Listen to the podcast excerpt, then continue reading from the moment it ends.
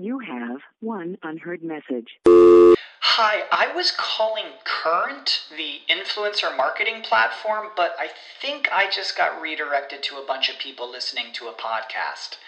Well, anyways, I was calling Current because I was told they could help get my brand set up on TikTok Shop and even build out an affiliate program of content creators promoting my brand. And even have those content creators go on live streams and promote my product there. Wow, I could really use Current. I also heard that the brands they work with are making millions in sales. I guess I'll just go to their website at current.tech.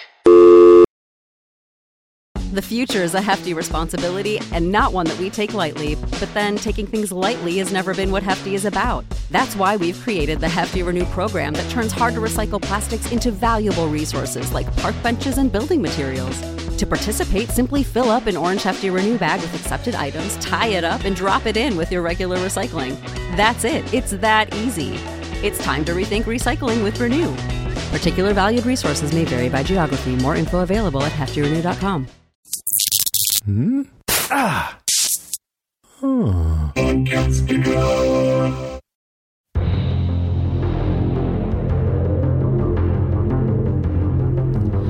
Aloha, everybody. I'm Rima, I'm Jason. And I'm Peyton. and this is Strange Indeed, a podcast dedicated to the show Locke and Key.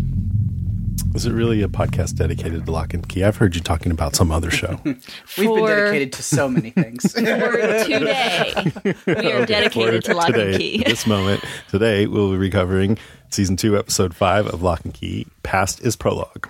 Yeah, tomorrow will be Dexter. So we're, we're switching loyalties a little bit.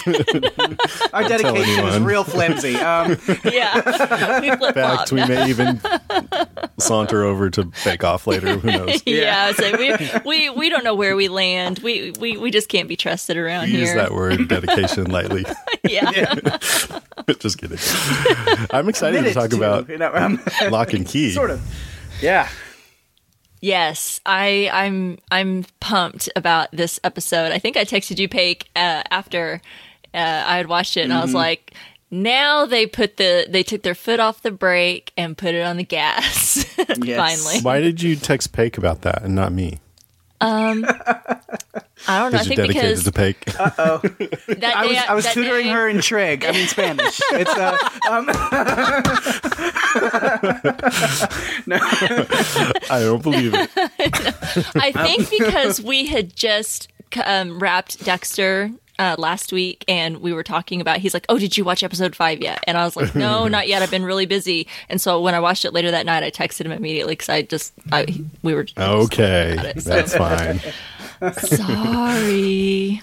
We didn't talk about it. I just said, finally. I'm just it. kidding. Anyway, I don't want to hurt anyone's feelings. anyway, so it sounds like we're all pretty excited about this this week's I mean, yeah, just wanna what you said. Yeah, give general thoughts. It's progression of the story, exactly what I was hoping for. yeah.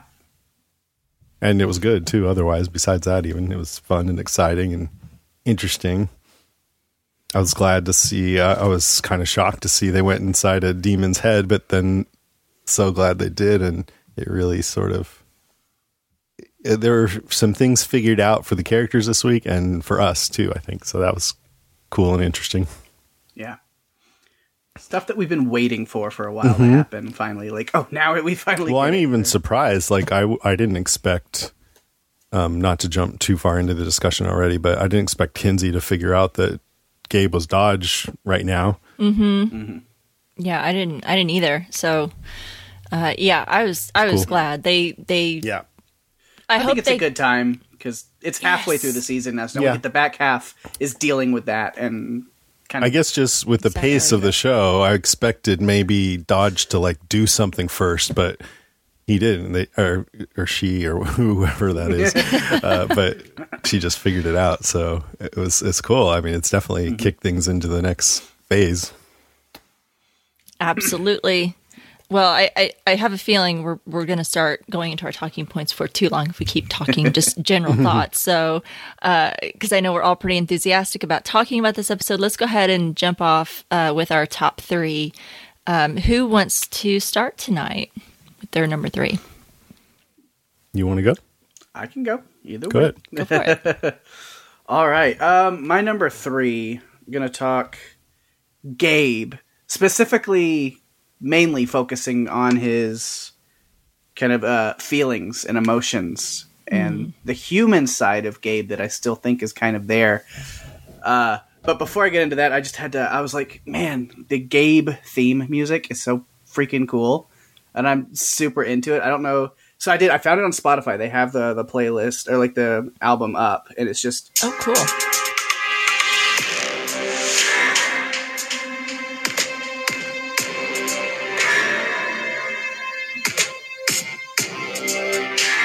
And then it cuts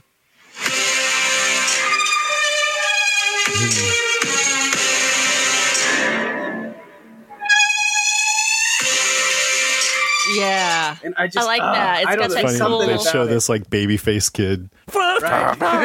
Yeah. well, I think that music I think helps because I think I've Yeah. mentioned a little bit. It's hard to for me anyway to to think Yeah. of Gabe as Yeah. sinister and evil because he's got that it's like sweet baby face teenager But look to him. So That said, it helps. the actor's really good at going from scowling and looking like he really feels angry and nefarious to being that affable, you know, innocent kid. Mm-hmm. Yep. He's Yeah. really good at shifting between those two states. Definitely, and yeah, so that was just like a side thing, but just like whenever it hit, when he like, Yeah, it's like, 'cause he, like as he hops on a bike and he's like pedaling, but then you get like that real dark and ominous music. I was like, but it works, and I really love Yeah. the music. Yeah, think it yeah, works. I like it. and, And then they- we see it a couple times, like he's walking up the stairs that, to the room the first time, and then at the end of the episode when he shows up, and it's like if you look on like the soundtrack, the score, or whatever for the season on Spotify, like the song title is just Gabe, like it's his theme music. It's just Gabe, and I was like, yeah, I wonder if it. they're like the actress that played Dodge. She was so good, and Mm-hmm. But because of the story, she can't really be. Well, maybe now she can actually. Maybe she'll Mm-hmm. be in it more now that the the jig is up. Yep. Because I was wondering if the writers and the and the showrunners were like, "Oh man, we kind of wrote her out of the story." but then the focus shifted over to this. I should know the, these guys' names, but the guy who plays Gabe, and um, they really needed to have confidence in him to carry the weight of being the villain, and I think he's done a pretty good job, a really good job. Absolutely. And it comes with some so hey, perfect segue back into the, the main point that I have is yeah, like kind of the layers that he plays because we get this evil and kind of conniving, sinister, willing to do anything, but then like I was saying, there's almost like a human part of him, and I was wondering about that. I mean, because we see at the beginning when he heads over there with that theme music, he's got a clear plan in head, like he, uh, in mind. He's going to go over there. He's going to use the music box key to control Kinsey and make her do what he wants him, uh, you know, what he wants her to do. And he's like, "All right, fine. I'm done screwing around. We're just gonna, you know, obviously she doesn't want to be with me anymore. So, okay, cool. We're just gonna play it, you know, bad cop." But when he gets over there and gets in the room with her, he backs off and goes back to kind of his He looks at the key for charming, schmoozy kind of way, and Yeah. he's and I think it's there's something in him he doesn't want to hurt her or force it. Like there's there is a connection to her that he has, and we've we've talked about this. You know, if he has developed feelings and stuff throughout that, to where then he's coming up, he's got the cover story of you know tutoring Eden and Trig and going all you know through that, and he's very convincing, but you know he's able to get Kinsey back kind of like oh okay that makes sense and back into his graces. And I think he prefers it that way is uh, as much as it would be you know Eden keeps bothering him about just just kill her. Just get you know let's just do this. Let's just do that. Just force her into this. And he's like no we got to do it my way and I don't think he really has a good reason for that other than there is these feelings and then I th- see it more when he's at the school with Tyler and Logan and there's something about that moment when he's reacting to the theater photo of like Rendell and Lucas and the other kids. And I was really curious about that. I was like, you know, he wasn't in the Lucas form for that long, I don't think. But he still has this like sad longing for those times. And so it made me wonder like does he when he possessed Lucas, did he take on all of Lucas's memories and thoughts and all of these things?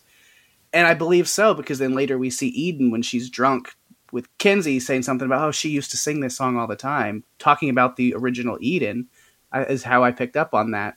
And so I think these demons, when they possess somebody, they do take on their memories and their thoughts Well- and their feelings a little bit. And so Gabe, looking at this picture of Lucas and all of his friends, even though he didn't really embody that character of Lucas very long, he still has those fond memories looking at that picture, being like, "Oh, they were happy. They were, yeah, it was a good, ti good times and a good group of friends." And it, it does hit something that's maybe still deep within him.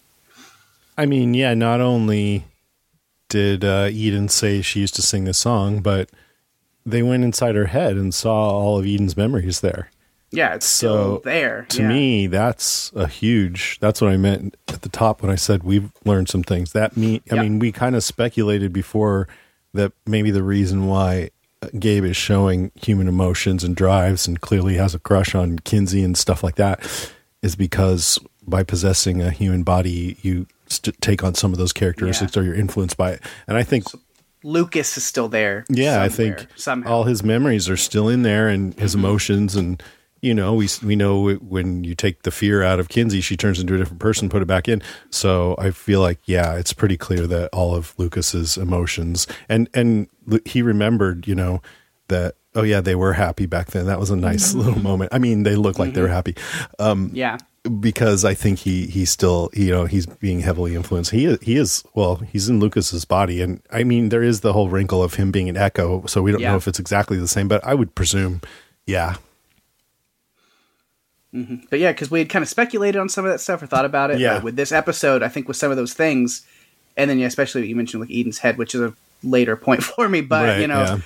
but yeah, I mean, I think we did get some of those answers that like yeah, there is a human part that is still within Mm-hmm. them. And when I before when I said, oh, uh, it seems like Gabe's falling for Kinsey. That's I don't like that. I want the demon to just be pure evil. But then I thought about it and I was like, well, I guess the way that it could make for good story is if it's the human part of of Lucas that's influencing that, and that seems to be exactly what's happening. So I think it's still interesting. Yeah, I like it. Mm-hmm. Yeah, but I, I I don't know. I don't want him to go so far as to humanize him, though. I feel like he already is somewhat humanized. I mean, mm. there's a maybe there's a battle going on. I you think know? there's a touch of it, but I don't. Yeah. I don't want to feel bad. He's had a lot of for Dodge. opportunities that he's backed off on and didn't do something that he could have done. So Yeah, I don't know. I don't know my thoughts on on that. I mean, I I I, I do find it interesting to to see that, and I think it really did come through when he because we've talked about the feelings that uh, he has for Kinsey and feels like they're pretty genuine. Um, and then we see another flash of that, like you said, Paik there when they're in the uh, theater department. They're kind of reminiscing on uh, on on those days, and he kind of mentions that no one picked up on on his little slip there, and why would they really? Uh, but I don't I don't want to feel bad for Dodge or anything like that. I don't want to like, oh well, you know, we we can't hate him now or, or her, you know, anymore. So I don't know. I still want to be like, we got to defeat this evil like being or whatever. So I don't know, but I, I like that we kind of see that struggle because it, it makes sense after going into Eden's head that it would make sense that there would still be a human part of him in there and that there would be a struggle. Yeah. It'd be cool if at some point we could see the demon in its pure form, you know, without any influ- human influence. We saw I don't know if we'll ever get to see on that. the back. Yeah, but you know, like, know, with some voice to it or something. I know. yeah, Yeah, I guess you're right. Um, yeah, yeah, it would be it'd be interesting, and and I think it was interesting. Well, and I'm sure we'll talk about Eden Eden more as far as that, so we'll just save that for another point. But that was a good number three, Paik. Um, Jason, you want to tell us your number three? Sure. I'll just piggyback on that and talk a little bit more about what exactly Gabe is doing. So, yeah, he learned last time that it takes a lock to make a magic key. And then he decides, let's get the music box. Once I get it, Kinsey will do anything I say. Uh, so I presume he wants to have her make this key because that's been his focus, right? To make this key, though we don't know what it does yet. And I was thinking, well, maybe he could have used the music box on her before, but it's kind of like what you're saying, Peggy. I think he wants he wants her to like him by choice, not force. Which uh, then begs the question: Could you use the music box to make someone like you? Because y- what from what we've seen, people know they're being forced to do stuff. They're like, "Why am I doing this?" You know, or if, Yeah. if It's it like a was these kids, they would know force, what not it like was. a- like, Yeah. Yeah. But then maybe I wonder if you could command someone to like you or something, you know, or to change their thoughts. Like think think a certain way or forget things, which is a dark thing to wonder and think about. But that's what I wondered. Um, And then uh, and then could you force someone to make a key? Because if anything Chamberlain Locke said was right, that the key maker has to focus on the purpose or uh, purpose of the key intently. And so, what if he like tried to force Kinsey to make a key, and she thought instead, when this key is used, it will kill all demons or something like that? You know, maybe something like that will happen actually. Um, but but either way, I, I think maybe part of why he didn't use it on her is it just wasn't the right time. But I also feel like yeah, it's just about his feelings about her and everything. But anyway, Gabe also gets wrapped up in this search for the memory key, which he was happy to like his focus changed and I wasn't sure why or what the point was. I was trying to figure it out. Um, but it was a nice pause there before like uh, Tyler says he's going to school and Gabe's like on a Saturday and he's like deciding whether he should tell him about Duncan and the audience is like, no, don't tell him anything. And then he, they go ahead and spill it all about Duncan, uh, you know, losing his memory and they're going to get the memory key and all that uh, to, so he can remember magic. And anyway, um, when they get there and they uncover it, Gabe reaches for it, which I guess he thought it's in no one's possession right now. So if I take it, it'll be in my possession. I don't know why he'd want the memory key. Maybe just to have any key that he can get his hands on. But I think really the crucial part of all of that was that he found out that Duncan made the memory key. And Tyler told him that my dad tried to make it but couldn't. And and uh, Gabe was like, "Well, why is Duncan so special?" Tyler said, "Ma- "Maybe because he's innocent," which is something that we've all Yeah. thought or speculated on. And then at the end of the episode, Gabe is headed back to Key House.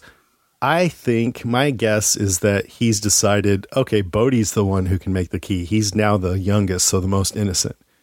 And maybe he'll try to use the music box to get him to do it or something. I mean, it's all a guess, a speculation, but um, I think that's w- w- the whole point of that whole sequence, just so he could find out that Duncan made this memory key, and maybe it was because he was innocent. So then he could start focusing more on um, on uh, Bode. And the, one other thing is, you mentioned that when he looked at that picture and he seemed wistful, and that was married really well with. Um, it was in the same sequence of scenes where uh, Josh was taking Nina to bed Yeah. and they were playing this really nice song. It's this light piano with ethereal singing, and um, that music kept playing, and they kind of transitioned over to Gabe looking at the picture of Lucas. So that's why I thought the same thing as you. Like, oh yeah, maybe he's feeling wistful about it. The music seemed kind of wistful there. Uh, I like that. It's interesting. That's all I had on Gabe. I like it. Yeah, I I find all of that really interesting. I agree. I think he's gonna go after Bode. I'm also curious about what he thinks as far as trying to make someone uh, make a key by using the music box. You might be able to physically make them, but like you said, I don't feel like you can control their thoughts. You know, and if We haven't seen anyone try, but yeah. that's true. That's true. Uh, so maybe we don't know that, but I, I feel like what we've seen so far anyway, it doesn't control your thoughts. So if, if, if you are the one making the key and it, it has to be whatever your intention is, won't that kind of blow up in, in Gabe's face um, if Maybe. it doesn't quite work that way? So uh, I, I thought about that too. And it was interesting to see how you know he just he he chose his feelings for Kinsey over just going ahead and like taking the music box and being able to use it. And I think when he went to the school to help uh, Tyler look for the memory key, I think that was doing some brownie points with Kinsey. I think he knows he's kind of skating on thin ice with her, and Okay. I, I think he was like, you know, oh, I'm gonna gonna be a team player here and and go help Tyler. I think is, and maybe also at the same time give Kinsey a little space. think she could use it. Uh, so that's my thoughts on it. But that was a good number three. Um, Yes. Well, my number three, I want to talk about Rufus. Um, Rufus came back, and I I wasn't sure if we were going to see him or not. And I know. It's good to see him. It was really good to see him. Yeah, I.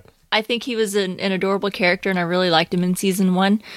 Um, and I and I I'm so glad that Bode went to go visit him. I've been feeling so bad for Bode in this season. I feel you know his his older siblings are in high school and they're off doing their things and with doing you know off with their friends and parties and school. They have school together.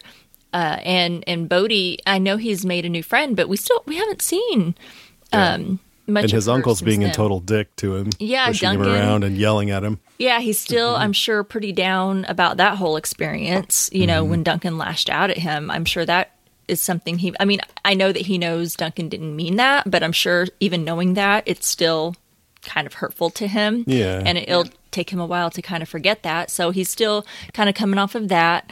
And it was good to see him. Um, you know, be able to go see Rufus. It, he really, really, I think, needed a friend, and it was so good to see them together uh, and spending some time together and hanging out and, and uh, you know, getting to see his treehouse that he was telling him about.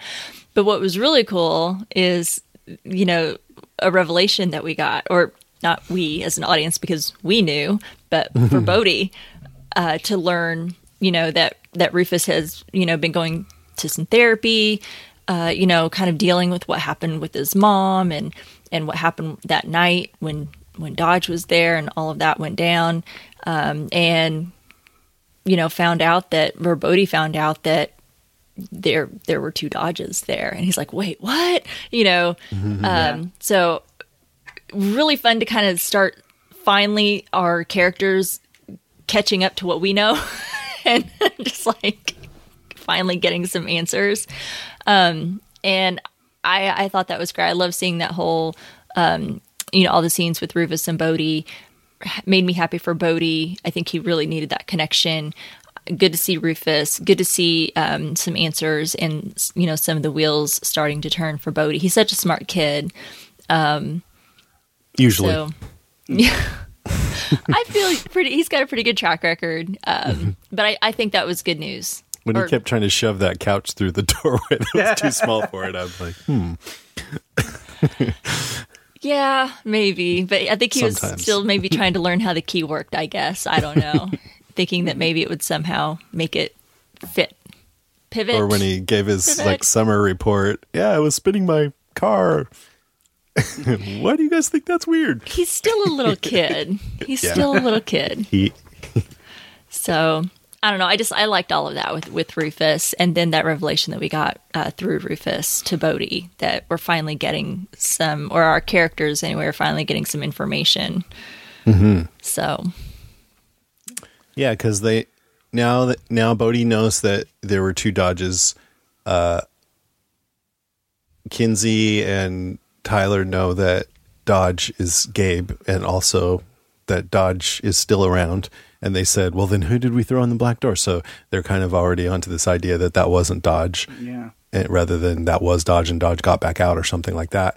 So, um, and I, I guess Rufus maybe didn't know that somebody got pushed through a black door because he wasn't there, you know. So anyway, with all of that information together, it feels like they're they're hinting that they're going to put it together and realize that it was Ellie, you know. well, and they're also talking about how they know Ellie's out there, and Right. that, yeah, that Rufus and Bode were saying, "Yeah, I believe she's out there, and that we'll see her again." Man, that scene hit me right in the feels. I, I'll admit, I got a little teary with his uh, Squadron Strange comics that he's drawing and making, I and then that whole Sergeant E, who's a badass leader, who's not you know the most you know the bravest warrior of all of them. best she grilled, the best cheese. grilled cheese. Yeah, and it's In like the and it- he just drew his mom and it was super sweet but like super sad and you're like but he's still holding on to this hope which is good It's cool that he's such a great artist too. It was awesome. Yeah. Yeah, I, like love that. that. Well, and and a clue also if they start putting the pieces together was the the uh, sudden appearance of the Anywhere key because they knew that Dodge had the or the last they had known and seen of it was that Dodge had the Anywhere key, and now all of a sudden it appears in Key House after all summer. You know, no one discovered it until just now when Duncan finds it. Um, there in Key House, so that's kind of another indication. I like that that whole sequence too. I was glad to see Rufus. You know, he gets the letter, and um, I think it's. I like it when the show shows the magical wonder of what you could do if you actually had these keys, like when uh, Tyler took uh, Jackie to England. Well, it's mostly, I guess, they're just using the anywhere key. No, anyway, and so they, yeah, just to be able to go across the country and visit your friend is Yeah. really cool. And then he brings him a big giant gummy bear foot, which is another uh, product of the keys. That's amazing and also kind of gross.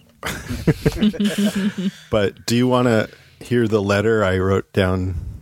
Oh, that's Yeah. Rufus's letter. He says, uh, Dear Bode, hello again from Nebraska. I'm glad to report on the completion of Project Treehouse. We went through the attic yesterday to see if there was anything we could add to the new station. It was mostly junk, but I did locate a super old radio receiver. We also found a dusty rug to help tie the room together. As they say, farm life is hard, but if I learned anything, it's all about the soil, or at least that's what my uncle keeps saying. Maybe one day I can use the new intelligence to fix up that dust patch behind Key House where nothing grows. I'm on week three of chicken duty. Lieutenant Mrs. Chicken has given birth to a new flock of six chicks, so I've made a bunch of new friends. My uncle says I have a talent for livestock. I'm glad Rima, Pake, and Jason are podcasting on our show. No, I'm just kidding. uh, and then it cut off, but something about the first time I've something from the sea. I thought it was interesting that it was in print rather than cursive, and I wonder if that's because, as I've learned from having kids, at least around here, they don't teach cursive in elementary school anymore. Did you guys know that? I yeah, I've I, kind of I do know figured that. It's because a, yeah, I've done it- work in elementary schools and stuff. Uh, I mean, because that's how I was taught. Like from like I learned in kindergarten cursive to where I I write in cursive like naturally. Like that's kind of my first inclination is to do cursive. I Yeah, actually me have too, to like, yeah. think to go into print for to make people But they don't even teach read it, it better. anymore. Yeah, it's crazy. So I wonder how these kids sign things. Mm-hmm. Will they just print their names? and there's signature and then print name of signature. Yeah. Um, yeah, I don't know. There's like a whole joke about like the younger generation of how we could cripple a generation by asking them to drive a manual and then write in cursive. uh, and- and also like you know Do- uh, rufus told Bode about the two dodges and i'm like okay score one for a Carlton Cuse related character sharing some important information. I gotta give him credit there. Yeah, finally. I thought it was funny this episode with Rufus showing up because, like, last week off of recording when we weren't recording, Jason, you were saying like, "Oh, I wonder if Rufus is even going to show up this season." Yeah. And so, like, the next episode, it's like, "Oh, there he is." yeah and uh you know i said that because i felt like he could be a little stiff sometimes and i actually kind of wondered if they didn't like his acting or something but i gotta say when he showed up right away because i went and watched it immediately after i said that to you i was Yeah. glad to see him on there Yep. so i'm glad they brought him back Oh yeah. and he was good i thought he was good yep, I liked it. Hopefully, we'll see him again. yeah um All right, Peak, what's your number two?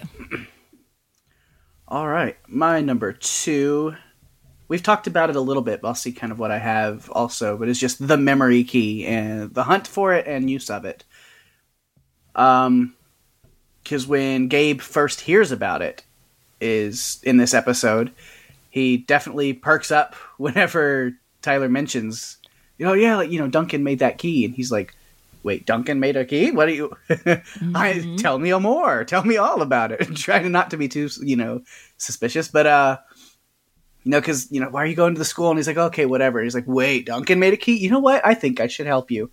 Uh, and I know you were saying maybe it's just to get into Kinsey's good graces, but I I feel like also it was for information huh yeah, he's trying to get information because I the memory key itself he has no use for. I don't think. Mm-hmm. Like he did try to grab it what- though but Yeah, but you know maybe he's making sure that it's found so that Duncan can use it, and then maybe and you mentioned you know he would maybe want to use Bode, but then Duncan would have to kind of unlock those memories to know how he did it and to know. So he he wants to make sure Duncan gets it mm, so that he can reap the benefits of that later. I think. I mean, I just like you know thinking okay, Duncan knows how to make the keys. Maybe we, we maybe I need to use Duncan. But then they went further and he asked why, and they mentioned oh because Duncan was innocent, so that's why. Yeah. it makes me think they're leading us to Bode. You know, So he might have, yeah, kind of who knows? switched to that. Yeah. Um, like when they're getting ready to go, and you talk about, you know, before Bode went to visit Rufus, and they switched off the keys. I laughed so hard the first time I watched this episode. I don't know why. I just thought it was so funny. When they sit there, and you know, Bode's like, "Hey, Tyler, can I borrow the Anywhere key?" And he's like, "Yeah, but give me the Oh, Hercules key." I love and love they just trade. They trade the keys off right, literally Yeah, right in front and of he's, Gabe's like, face, salivating and just the look on his face He's is like, so pissed. they're literally passing keys right in front of me, and I can't do anything about it. Yeah, it. he's, like pissed off they're about right it. in front of me, Like, But and I within feel like grasp, and I can't. he do anything. could, if he set his mind to it. It seems like he could trick Bode into giving him some more keys. Like, Yeah. have they asked him about the ghost key? You know, I feel like if he decided to go that route, maybe he could get a couple more keys from Okay. Bode. But just like in that moment, it's Yeah, just like yeah, having, yeah, a- and I think it's that insult to injury is the fact that one of them is the anywhere key that Eden had just That he- lost over Right. there. He's Yeah, like, oh, there it nice. is, Wants and I that can't. one. Yeah. yeah, he's now he's having to ride a bike instead of. Demon on a bike. Right. so I thought that was really funny. But then, I yeah, the, going to the school and, and looking, and yeah, we talked about, you know, Tyler says maybe it's the innocence in Duncan that helped him make that. Yes. and and we were thinking along those lines as well. So I was like, it's still just speculation, even on the show. It was like, well, Erin said that maybe this is why, but I think it's a pretty good reason, and it, like you were saying, will send Gabe maybe towards using Bode to to make something for him. Maybe. Think it, very convenient. Tyler had the Hercules key. That's this one he switched I know. over. Mm-hmm. I guess he figured you might need bench. to lift something up. I don't know. Yeah, Bit of a jump there, but I don't know. Yeah, and then you did mention that Gabe does initially want to be the one to pick up the key. He's like, "Oh, oh let me get it." And he's like, "No, I got it." And again, I'm wondering, just he has no use for that key specifically. I don't think, think he he'd take cares. I any just think I just think he opportunity, wants all the? Yeah. keys, he just, just, in wants case. to get them because he knows Yeah. if Tyler grabs it first, then he can't take it from him. yeah, exactly. And yeah. So what would he have done do though? Would he be like, "I'll hold Right. it"? I'll, I'll keep Yeah. this safe for you. But I, I need to take it home for a very specific use right, Right. now. Ah, okay. You know, which then because then he's just prodding. He's like, "Well, you know, don't you need somebody there? Well, Kinsey will be there. Fuck. yeah. Um. Well, don't you need the backup? No, I think I'm good. Damn it. Uh, like he Yeah. just And he's that was trying. He's and right. a little can't. confusing to me. Like, if you want to be there so bad, why did you leave? It was a little confusing. Like, why'd you leave? But I guess yeah, it could be to get get more information. But then he just goes over there anyway at the end. yeah. He just finally decides like I'm just screw it. I'm gonna go over there anyway. Screw it, I'm going. yeah, things are not working out, and he just keeps getting frustrated because he wants to be there when they like fix Duncan. Again, I think once this key is used and the secret to making the keys is unlocked in Duncan, Yeah, that's when he wants. He's probably just going to drop. So I don't whether Kinsey would have figured out who he was or not. I think he's deciding maybe now is the time for him to drop the act and just go all out Mm-hmm. anyway. Yeah, well, I mean, this was one of the hardest times to not be able to watch the next episode. Oh, I When he know. shows I'm up at the so door. ready to watch after we're done tonight. Uh, but yeah, but I and then yeah, they have it, and I love the scene of Tyler using that memory key on Duncan. Everything kind of you know because at first it's like hurting him, and he's like, oh, sh-. he goes shit, like. Oh, what have we done? We I thought we broke him. Now I've killed him. Great. Erin's like, no, no, no. It's fine. This is it's normal. It's what's supposed to happen. And it's just again that I love that Duncan even through all that he's gone through, he's always putting so much trust in his niece and nephews. Like he has no problem because you know it's like you just trust me, and he just has that moment. He's like, okay, All right. like I Wh- why would you think he was so obsessed with the car and just snapping at everybody who was trying to get him to take a break think- to eat some food or whatever? I think with the car he had found something because we saw every time he was around the other people, those memories coming back. The mm-hmm. house is bringing. I all say these I think it was to to keep him out of the house. He didn't. And it's just- key house was I think He- he- triggering. so it keeps him, yeah, it keeps him from Distract himself from the anxiety and focusing on one thing Yeah. for the mm-hmm. entire day. Yeah, That was what I thought It was just to keep him because he seemed very triggered every time he was in Key House or walking around the grounds. But this Yeah. gave him like a one train of thought: focus on the car, Yes. fixing the car, focus on this task, Him- and also yeah, he's him outside of on the house, so he's not being that triggered. has yeah Mm-hmm. because it has no connection to things that he did as a kid. This is something new. This is his hobby now as an adult. yeah, He can focus all on that, and he's not being bombarded with memories. So yeah, I had a few things on the the memory key. How they found it, I think someone mentioned Rendell was into sports, so they decided to look at the trophy case where he had a trophy, and it was cool to see a a new picture of all the friends because we've just seen that one picture over and over again last season. Yeah. It looked like they were larping or something. Was it like a dance? They were. Um, this kind of goes into comic. not really comic talk. I mean, it is from, but I mean, they talk because they were in theater because that was like Oh, theater. Okay. their whole thing. Yeah, Yeah. Got is it. they Yeah, like yeah. put on this like really magical in quotes. The teachers couldn't figure out how they did it so well, but like you know their production that they did of some like play was Okay. Was it just the Tempest, incredible. I think. I think yeah, I think it was the Tempest. Yeah. Yeah. Oh, did and that so- probably quote is from the Tempest, right? We are such stuff as dreams are made on. I bet you it is. Sure. And, well, and, um, and yeah, the so title that's- itself, Passes This Prologue," is a reference um, from the Tempest. From the Tempest. Okay. Yeah, I bet that's all Shakespearean. And then that quote leads them to this bench that was donated in memory of the ones that died that night, Jeff Kim and Lucas. And the memory key was underneath. And then, um, yeah, Tyler ag- agrees to get him to come inside. And I, I was wondering how it worked because it has a little eye on the handle. And uh, when he just held it up, that was already having an effect on Duncan. He was like, ah, what? I, I'm confused. But um, then he stuck it in like his collarbone, kind of, or yeah. near the shoulder. I guess Erin maybe told him how to use it because how would you know? You Yeah, gotta how do stick you know this where one to? here.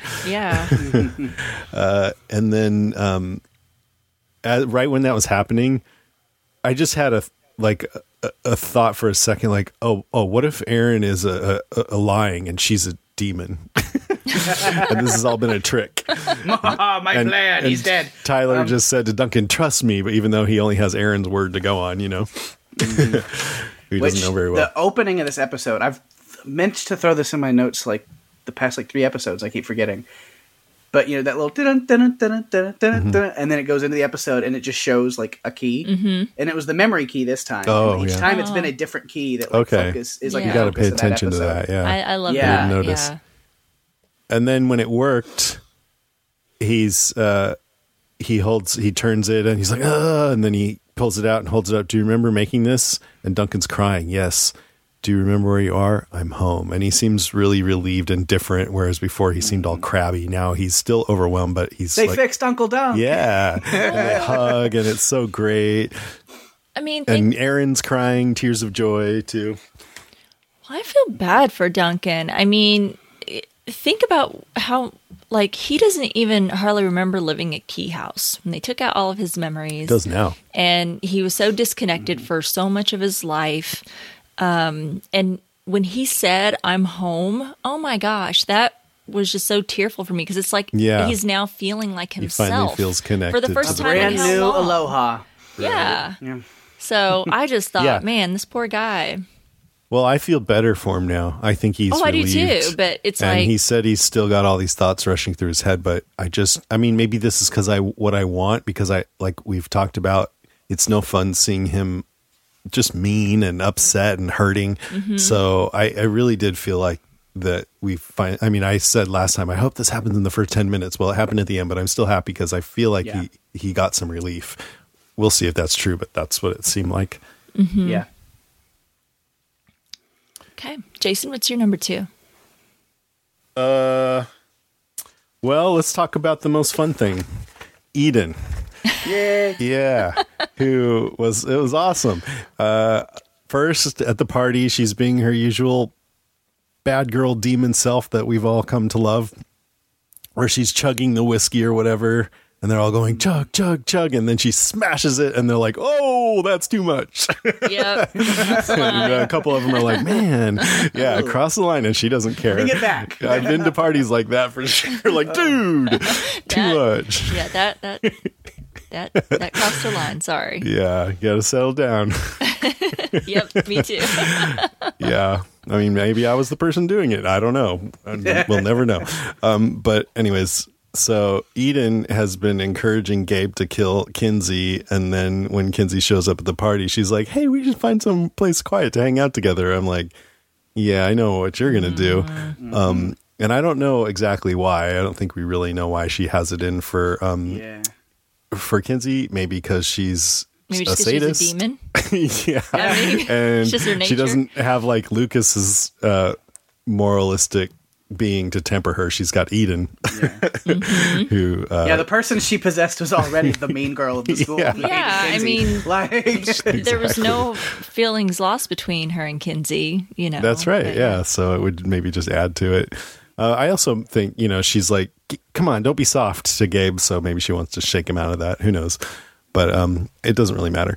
So then in the bedroom, she's like, I love your necklace. And then it looks like she's going to take it. I was wondering if there's a key on there or something. I don't know. Or, or she's just going to choke her. But then she's just like drank too much and she lays on the bed because I'm going to kill you when I wake up. don't go anywhere. I'm gonna kill you. And I wake yeah, up. that's right. and then I was like, wow, she's actually going to use the head key on her. And um, I was like, that would be a serious violation if it was just Eden. But I think Kinsey suspects that. Um, well, was she sort of leaning over? Is there a key around her neck? Maybe she was testing. That's what I thought to see if Eden could actually take a key from her. Because she suspected, maybe, but nah, maybe not. I don't I think so. can't Because then remember, but she I seems feel- surprised later. I feel like they they out. keep the keys on them a lot. Uh, yeah, so it could have been. I cannot remember, but I feel like Kinsey often. Yeah, I think wear she just one. wanted to find out if she was lying about Gabe. Maybe. If they were cheating together. Anyways, um, Yeah, it was the whole. You know, they. I guess Eden and Gabe had talked Yeah. about the tutoring backstory. She just got the subject wrong, and it was enough for Kinsey to be like, "Okay, hang on." right. And I think I'm gonna- Kinsey was just at that point, like, I have to figure out what's going on. Yeah. So- I think, uh, given that, that's a, that's pretty fucked up I, to go, go into someone's head like that. oh no, I didn't like it. I didn't like Yeah. it. Yeah.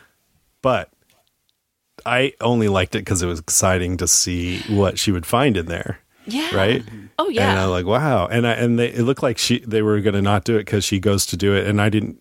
I'm like, maybe there won't even be a keyhole there, but but uh, Eden like, oh no, she like stirs and scratches her neck, and I thought, oh, they were just faking us out, but then she actually does do it, and then her entryway is that like a big makeup case or something? Is that what that was? Did they go down Had into her head? handbag or handbag, Yeah, maybe? think Yeah, I don't know. Yeah, 'cause she's Okay. pretty materialistic, I think. So Yeah. Well, so Yeah, that was, was definitely, yeah, definitely something- Eden's headspace. you Yeah. know, the big Well- bag and all the other stuff. I mean, we don't know because um, uh, Kinsey was like, "Look, it's spreading like a cancer in here," and Scott's like, "Maybe this is just maybe uh, Eden's mind was already a wasteland." but it was clearly, at, I mean, maybe that's just what it normally would looked like. But if not, then clearly still remnants of Eden because it's her uh, looking like a model and memories of her mother telling her she shouldn't eat cake because a moment on the lips, a lifetime on the hips, and all that. That's clearly all Eden. But then she's it was really satisfying when she well Scott comes in and they see um her uh well she's like biting the popcorn guy's face off right Right. and they see the demon door when she got hit and then they see uh gabe who's turning into dodge so that was all just super satisfying and then the um the uh herky jerky like the mannequins, creepy mannequin That was people. Murderkin. a Black Mirror episode. That was that. Yeah. I didn't like it. That was scary Calling them murderkins. it really reminded me of. Uh, I don't know if either of you guys saw this, but the Doctor Who revival, because Doctor Who was off the air for like 20 years or something, and it came back in 2005, and the first episode had creepy mannequins just like that. Um, Yeah, I thought it was awesome. It was really creepy, and I loved it. And then it was a really tense uh, situation, and I would think that those were purely demon related. Who knows? But maybe. But it was a nice tense escape scene, and I liked how they used the match key on it. Ah! And got out of there. And then Kinsey leaves Scott with passed out Eden. Make sure when she wakes up, she doesn't remember anything. Well, what if she does? I'm like, that's a good question. Maybe you shouldn't have left him there with with a demon. But um, then she goes and tells Tyler, Gabe is Dodge and Eden's a demon. And I'm like, well, score another one for Carl- Carlton Cuse' characters immediately giving each other important information. That was good. Yeah, finally. Finally, talking to each other, which is what Yeah. has been annoying me for several episodes. So that whole sequence, even though I already would have liked this episode, that just kicked it up into oh, this is Yeah. freaking fantastic. This is only Locke and Key could do stuff like this. So good. yeah, it was super cool, but it's so. I, I, I, I don't want to say I didn't enjoy it because I really did, but like I'm just so tense throughout the whole thing. Yeah. Because it's this whole time because I was like this extremely stupid decision of like you don't go in there with nobody else in there without telling anybody. I'm like, you want to get trapped inside a demon's head? Yeah. That's how you get trapped inside a demon's head. Like you know better. That's better. true. I know. Um, and it was like when Scott goes She's in there and Scott realizes what's in. going on, and he's like, "Oh my god, what is?" Seriously, Kinsey, like I can just see him being like, "Oh my god, how do I?" but deal? he didn't and then even know he it was goes a in. demon. Yeah, But she he didn't goes either. in like, too. yeah. Yeah, Kinsey yeah, didn't so know. like, oh, she now you both get to get trapped in there. And I there was like a little minute where I was kind of worried maybe Scott Mm. was going to end up trapped in there, and then Yeah. they'd have to deal with that. Yeah, Kinsey should know better. Well, you know, here's the thing, though. Kinsey, okay, I was going to say she should know better, given uh, based on what happened with Erin. Erin, yeah, now that But they know. Yeah. she went and got Scott and told him to keep guard at the door and not let anybody in. So I think that was the point of that. Even though she didn't tell him what she was Mm-hmm. going to do, I think that was the point of that. Of course, it's easy. It would be easy for Eden to wake up and be like, "What the fuck is this?" and take it out, and then be like, That's "I'm not true. putting that back in my head. What are you talking about? I'm not doing this." but Kinsey's in there. What are you? Yeah, yeah, I mean, they got to take these risks to make it exciting. yeah, Yeah, yeah. But it just it would keeps me tense. so on edge because I'm just like, "What are you doing? This is bad idea. Bad, bad idea." I mean, it was it was it ended up being worth it for the information Yeah, that I she mean, got, we get but the reveal extremely that we risky.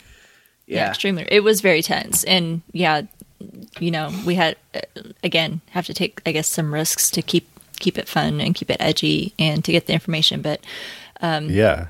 she was actually my number two as well, which you know, I think we've said most of what um, I had in my notes. Uh, I, I think the what we saw of Eden's mind, I, I feel like most of it was her, like Eden, not so much the demon. I feel just what we know of Eden, uh, it- her the inside of her mind seemed superficial and shallow, so that I, for me anyway, kind of fit what I know of her. Um, but also the whole point of, you know, Kinsey deciding to go ahead and go into Eden's head. I, I did have problems with that. I think we've talked before, like last season when, you know, we were talking about, um, you know, going into into people's heads, whether when they know it or not, um, and people consenting to it. You know, we we understand that Eden's a demon, right? So we're kind of like, okay, yeah, go do that. But Kinsey didn't know that when she did it. Like she was, she all she knew was her boyfriend was hiding a secret from her, and she had to know what it was. And Yeah. so she made the decision to go in, into Well, Eden's okay. head. And, and One thing that maybe mitigates that is that she just said, "When I wake up, I'm going to kill you." So uh, I felt like maybe she was, she did suspect that she was a demon, and then also if there was actually a key on her necklace, it seemed like she was seeing if she could take it. But then again, once she went down in there and found out the truth, she seemed surprised. So maybe not. Maybe maybe yeah, you're Yeah. totally right. She just thought it was Eden. But why would she say, I'm going to kill you? I guess she just thought, ah, Eden's such a jerk. I mean, it's still.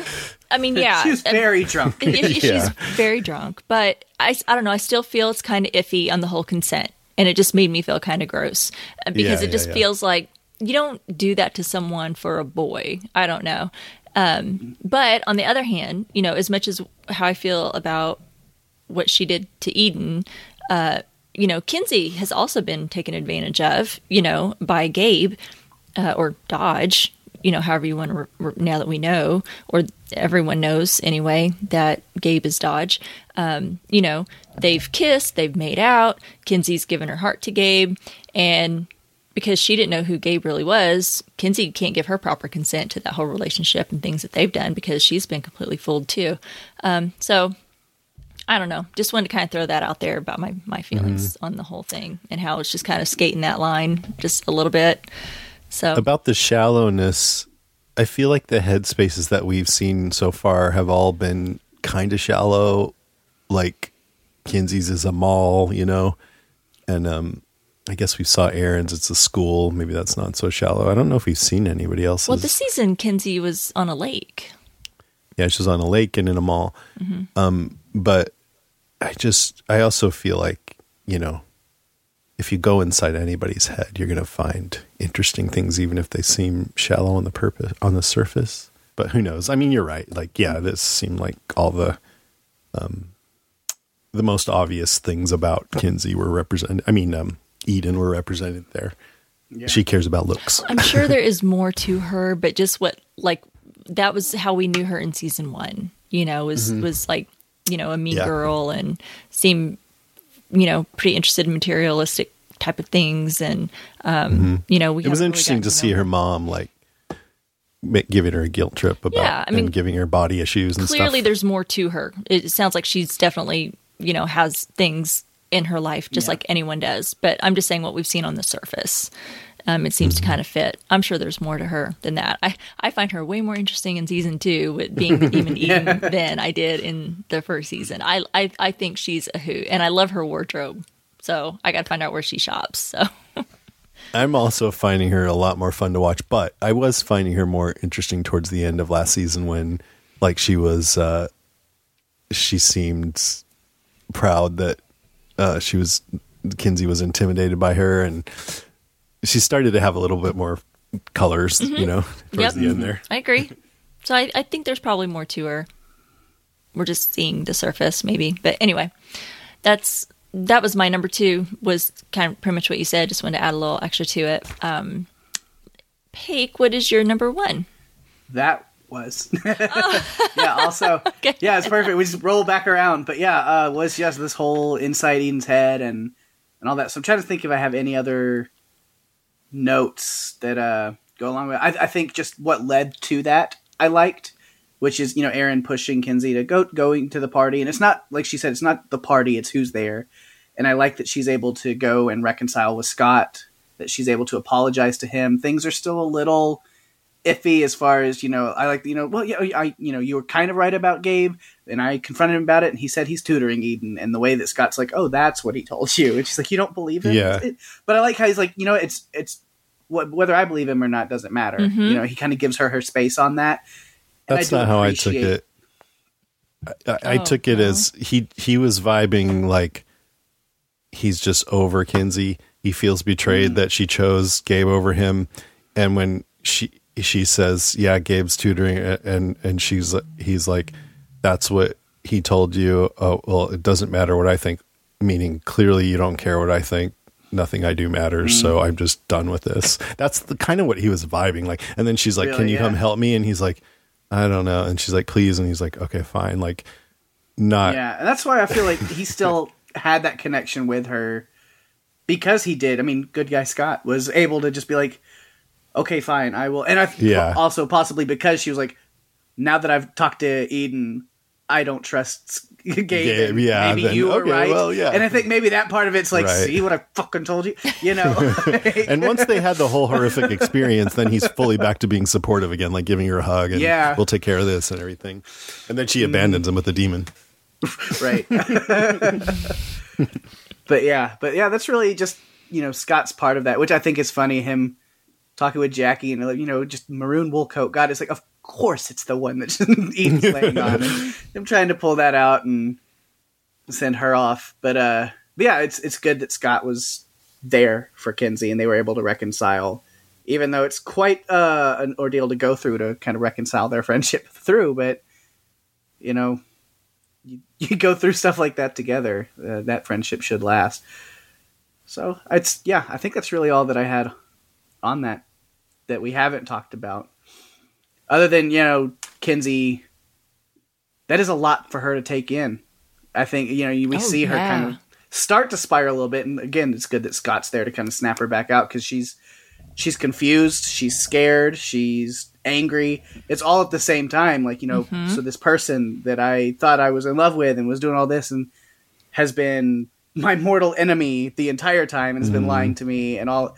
Yeah, It's a lot to It feels like take. a and then, big time, And on so guilty. She's probably feeling guilty towards Scott. Yeah. Yeah. yeah. So many And so it's good that he's there to kind of snap her out of that. And then she's Yeah. like, well, she's got to go warn Tyler. And I was like, well, you could just give him a call instead of going to the house, but that's less dramatic. So that's okay. um, Text him. Uh, Gabe's Dodge, by the way. Gabe is Dodge, TTYL, um, heart face. Uh, but Sad face. yeah, sad, sad face, sad all face. all faces, Um, all faces. Yeah, Octopus. Sorry, I don't know why that one got in. Yeah. Tacos. I don't know. I'm hungry. Devil. Devil Gabe emoji. equals devil emoji.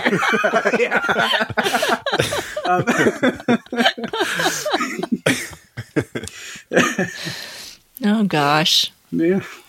It makes more sense. Kids do now texting, texting and FaceTime. um, that was that was great. Uh, Jason, what's your number one?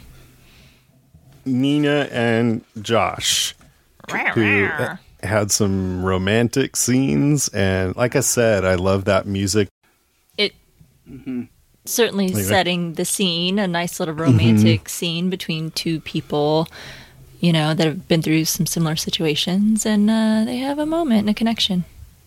And uh, afterwards, after the connection, uh, he, she she gives him this ledger from Key House from the 1700s that has uh, all this information about what was going on, and, and mentions that it was an intelligence base during the Revolutionary War, and it documents soldiers lost.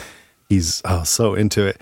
And then she's like, uh, "Should I leave you alone with that?" And no, I would rather pay more attention to you. And then they start getting hot and heavy again, and then the camera starts moving down, and I thought we were going to see some secret or something, you know? Right. Well, I that like his initial reaction to that because at first, because she goes, "Would you like some time Yeah. alone with that ledger?" And he goes, "Yes, Please. Yes. And I was like, I see Mr. Bennett has been studying at the university, uh, the Tyler Locke University of Sarcastic Flirtation. Yeah, that was the right thing to say. Yeah. Uh, but don't keep it up too long. yeah. Um, but uh, anyway, so then, uh, so that was all very nice. But I'm I'm feeling a little impatient with his story too. I want to see something Yes. happen. He um he's pissed off when he sees this whispering iron is gone. I'm like, well, you kind of just left it out in the open. Uh, then you like put it in a drawer, but you should have put it in a safe or something. Um, and then he's rifling through this stuff on his desk, and there's a drawing of this sea cave portal right before it had a door Black over door. it. Yeah, the black doorway or whatever. black, black portal. yeah, I don't know. I mean, well, exactly. He he left it. He left it laying out. So why would he do that? But you know, it, it does seem to bother him. This actually my number one too. Um, was this ledger and, and Mr. Bennett. You know, we don't really know why it bothers him. Why, you know, it's Yeah. because it's missing. Um, and he, I feel like he's still giving off some kind of shady vibes on his true in- intentions. And if he's only into uh, Nina because of Key House, you know, and, and the history there, so um, I'm Right. like, you know, why are you so concerned then that it's Maybe he seduced her just so he could get invited over there, huh? I mean, maybe I don't know. I don't know. I don't want to see that for her, but I don't want to see that for her see- either. I could see. I, I could want her see to be happy. I want her to be happy, but Ah. there's just something off about that guy. And I mean, whether or not he's like, ev- I know I, I, I'm like, oh, I don't trust him. He's a demon. Um, and I mean, maybe that's true, but Yeah. I still feel like there's like he's not being uh, honest. he's got some secret purpose. Yeah, like he's not being completely forthright about either what he knows or why he's there or you Mm-hmm. know his interest either in Matheson or Key House and history and all of that. There's more to it. So It even felt weird that he said his daughter's out playing games at an arcade, and then said his mother's good at games, and I'm like, why did you say that in the present tense? Isn't she gone?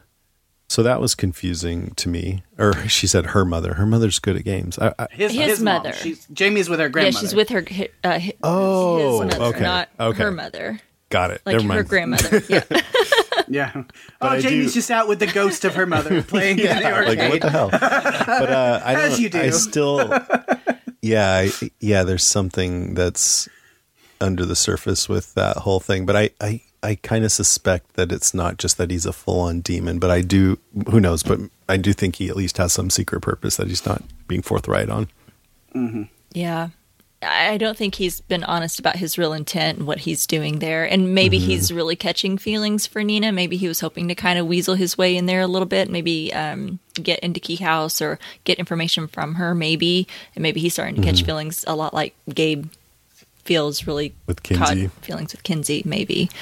You think Gabe still has a chance with Kinsey? Not after the end of this episode. She might like the bad boys. Who knows? Oh man. I don't know how she is going to like. It would be hard for me to just not like punch him straight up in the face when I open that door. I mean, the the the act that she's going to have to because I feel like they're going to have to pretend they don't know, right? Maybe, yeah. She might just say, "You're a demon." That's why I'm so interested. Like, why did they have to leave it right there? Because I'm like, I need to know I- what happens next. Yeah, can we wrap this up? No, I'm just kidding. Yeah. well, I think it was great because I didn't expect after after like they they really like I said they they put their foot on the gas in this episode and they finally Yeah. we had everyone talking and I don't know I think in some instances oversharing. I was like, okay, now I first I wanted you to share information and talk to each other, but you're sharing it with the wrong with the wrong people and you're You're sharing it with oversharing. Now shut the fuck up is what I wanted to say. um, I can't make up my mind on what I want him to do, but. I don't know. I didn't expect after you know everything that we that we found out uh, for Gabe to show up. I mean, uh, Kinsey like hasn't even have had time to process. No one's had time to process. Duncan just gained his memories and and and remembers magic. And you know they just dumped all this information you know at once. And kinsey's still processing. And oh now let's add to it. Boom there's gabe. Oh shit. You know so i wasn't expecting that. I thought it ended perfectly. Now of course is it is it mm-hmm. frustrating when you have to stop like we do? But i thought it was great because i was not expecting it. Mm-hmm. And i like to be surprised anyway in those instances I like cliffhangers can be uh, quite something. Netflix is good with that. There, that's the reason why I binged all of season two of Tiger King in one sitting last night because the cliffhangers. Um, did you really I haven't seen that yet I did. I haven't had time. I never watched just- the first one. Oh, that was It's- that was the good part of the pandemic last year. Was It's Tiger a King? bucket of crazy. I missed the I missed the Tiger King part of the pandemic last year. That was a good time. Then it went to shit from there, but that was the good part. Yeah, just when you think it can't get more just completely unreasonably unbelievable, it's like, oh yeah, and then this happened. Oh, I can't wait! I can't wait. fuck? Yeah. I was obsessed with the first one. We, I don't know, the kid and I when we, we watched that t- last year because of course we had just went into quarantine, and so we were like, Mm-hmm. oh shit, what are we gonna do? Guess we should watch some Netflix, and so that premiered and it was perfect timing. And we do that often, right? We we, we sit and watch a lot of shows, a lot of documentaries together, and we watch some seriously messed up stuff. But I have never. We'd be sitting there watching it and I, probably every five minutes we would pause it and just look at each other and go, "What the fuck? Did you just? What did he just say? What did they? What did? What just happened?" Never ever in the history, um, except for that. But anyway, sorry, Yeah. we we digress. Random tangent. Um, yes. while we're talking about Netflix, Um, Sorry, Netflix. Yeah, cliffhangers. good Netflix. They're good at it. Yeah, I'm I'm excited to watch the next one. I don't know if I'm going to have time like you guys. I got to edit this episode and then get ready for Dexter tomorrow. So I don't know if there's going to be any time for me, but um, got the got the whole holiday weekend And Bake Off. and Bake Off. Oh my God, how are we going to have time for all this?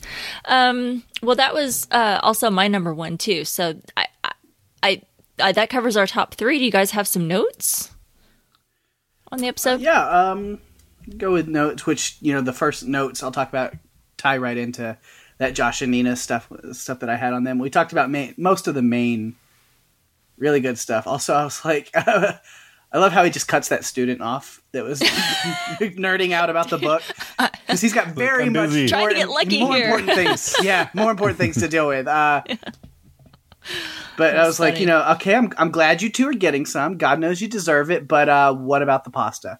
Don't burn the arrabbiata. Don't. yeah. Yeah. don't. I love love. I love food, so I'm worried. Um, Turn no. the stove off, man.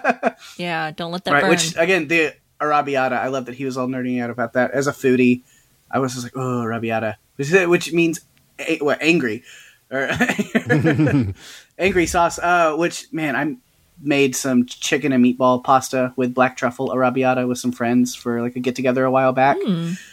Oh, so good, extra spicy, extra tasty, so good. Sounds yummy. now I want that. But yeah, but yeah, don't burn the arrabbiata. Uh, yeah. let's see if I had any other notes. Just uh, Logan, the man on the inside. I like him. He's a really good to great see Logan character. again. We don't get to see him much, but I He's like when he shows up. Uh, let's see. Yeah, Demon Eden crushing poor unsuspecting souls at arm wrestling. Girls got skills. Yeah. And I think that might be it. Other than I've got a couple of little random comic talk things that are just kind of small things. We can do that later. Yeah, we'll definitely have some time for that. Jason, any notes? Just a couple. One question: Logan sees Rendell's, you know, Tyler's dad's track trophy, and asks if, "Oh, did your dad run in college too?" And Tyler said, "Not after what happened with his friends." And I'm like, Tyler didn't know what happened to his dad's friends until they came to Key House last season. Mm-hmm. So, and that was after his dad died. So, how does he know that his dad didn't run in college because of what happened with his dad's friends? It's a good catch. Hmm. Good question. And then the He's a demon. No, Logan's Demon. Tyler's Oh, a demon. Tyler's a demon. Logan's a demon. Um, uh-huh. and then the only other note I had is we saw Gabe rip that lock off the trophy case, and Eden beat this guy arm wrestling, and I think both of those are further indications that they're not just human; they're you know super strong. Mm-hmm. That's all. Cool. I like it. All right. Well, that will then take us into one of my favorite parts of the podcast, and that is our listener feedback portion. Um, we got a little bit of feedback for this week. Uh, Paik, you want to take that first one? All right. This comes from Alma Contreras, who says, What an awesome episode. All the Locke kids are finally piecing stuff together, and OMG Nina and Josh, though I still don't trust him. I love Bode getting to hang with Rufus, and yay, Tyler found the memory key. And yes, we got Duncan's memories back. Probably the best and creepiest scene was Kinsey in Eden's head. I'm so glad that they know about Gabe slash Dodge. Man, this episode was so full. I totally loved it, and I can't wait to hear y'all's thoughts. Excellent. Thank Sounds you. like she's definitely like watching along with us. So thank you for that, yeah, Yeah. appreciate it. Lindsay. Oh, is it my turn? It's your turn. Yeah, okay, sorry. Lindsay Schlick says, Now that was a fantastic episode. So much movement in the story I was not expecting so soon. It's hard to even know where to start. The return of Rufus and his information about the two Dodges, Eden's head and those creepy ass mannequins, and Kinsey and Scott discovering Eden is a demon and Gabe is Dodge. I thought that would be a season finale reveal. Yeah, me too. Or at least closer to the end, but I'm glad it wasn't. As much as I've complained about the music, I absolutely loved their choice of music when Gabe was riding his bike, as Peg pointed Yeah. out. yeah, the music's uh, really good in this episode, I thought. Something about that sequence made me think of a modern Wicked Witch. Seems Nina is in deep now with Josh. I still don't trust him at all, but man, I hope we're wrong. I don't want her to get screwed over. The scene where Gabe found the photo was very interesting to me. He seemed actually sad, and are we to understand he was upset about what happened to Lucas? The little peaks of Gabe having actual human emotions are extremely interesting to me. So glad Duncan seems to be back. Cranky Duncan was getting old. Now, is this the key that will allow him to remember magic even though he's an adult? Can we use it on Nina? Oh, that's a good question. Hmm. Yeah, I think you could use it on anyone. Yeah, I guess you can because it's really just either to either remember magic or even just know about it. like yeah, it to not exists. forget new Yeah. magic. Yeah, I wonder if that would like work going forward. I guess so. Yeah, You do it to Nina, and immediately, immediately she's like, ah, fucking mirrors, no! Yeah, why did you exactly. go in there? That was Stay away from it! traumatizing. Yeah. Yeah. Never look at another mirror again. That was great, Lindsay. Thank you. Uh, next one we have is from Dawn Elizabeth. She says, What a great episode. Rufus is back. Yay. Glad to be introduced to Squadron Strange. Kinsey finally figured out about Gabe. The scene of her and uh, her and Scott in Eden's head made my heart pounding. I was so afraid they would get stuck in there. I'm appreciating Eden's character more, and kudos to the actress for doing such a good job. I didn't think it was a good idea for Bode to visit Rufus, but it seems to have worked out okay. Now they have the information to figure out where Rufus's mom went. I really enjoyed this one. Things are coming together. Side note, thank you for the explanation of anywhere key versus an everywhere key. that made a lot of sense, and no thank you to an everywhere key after all. That's funny. Thank you. That was great. Um, okay, we also have a voice message from our good friend Steve. Let's see what he has to say. Hello, Strange Indeed. This is for Locke and Key episode five because I don't know when I'm going to get a chance to do it this week with Thanksgiving. Cool. A letter from Rufus, I'm assuming. This is some ominous music as we have Gabe approaching Kinsey's door.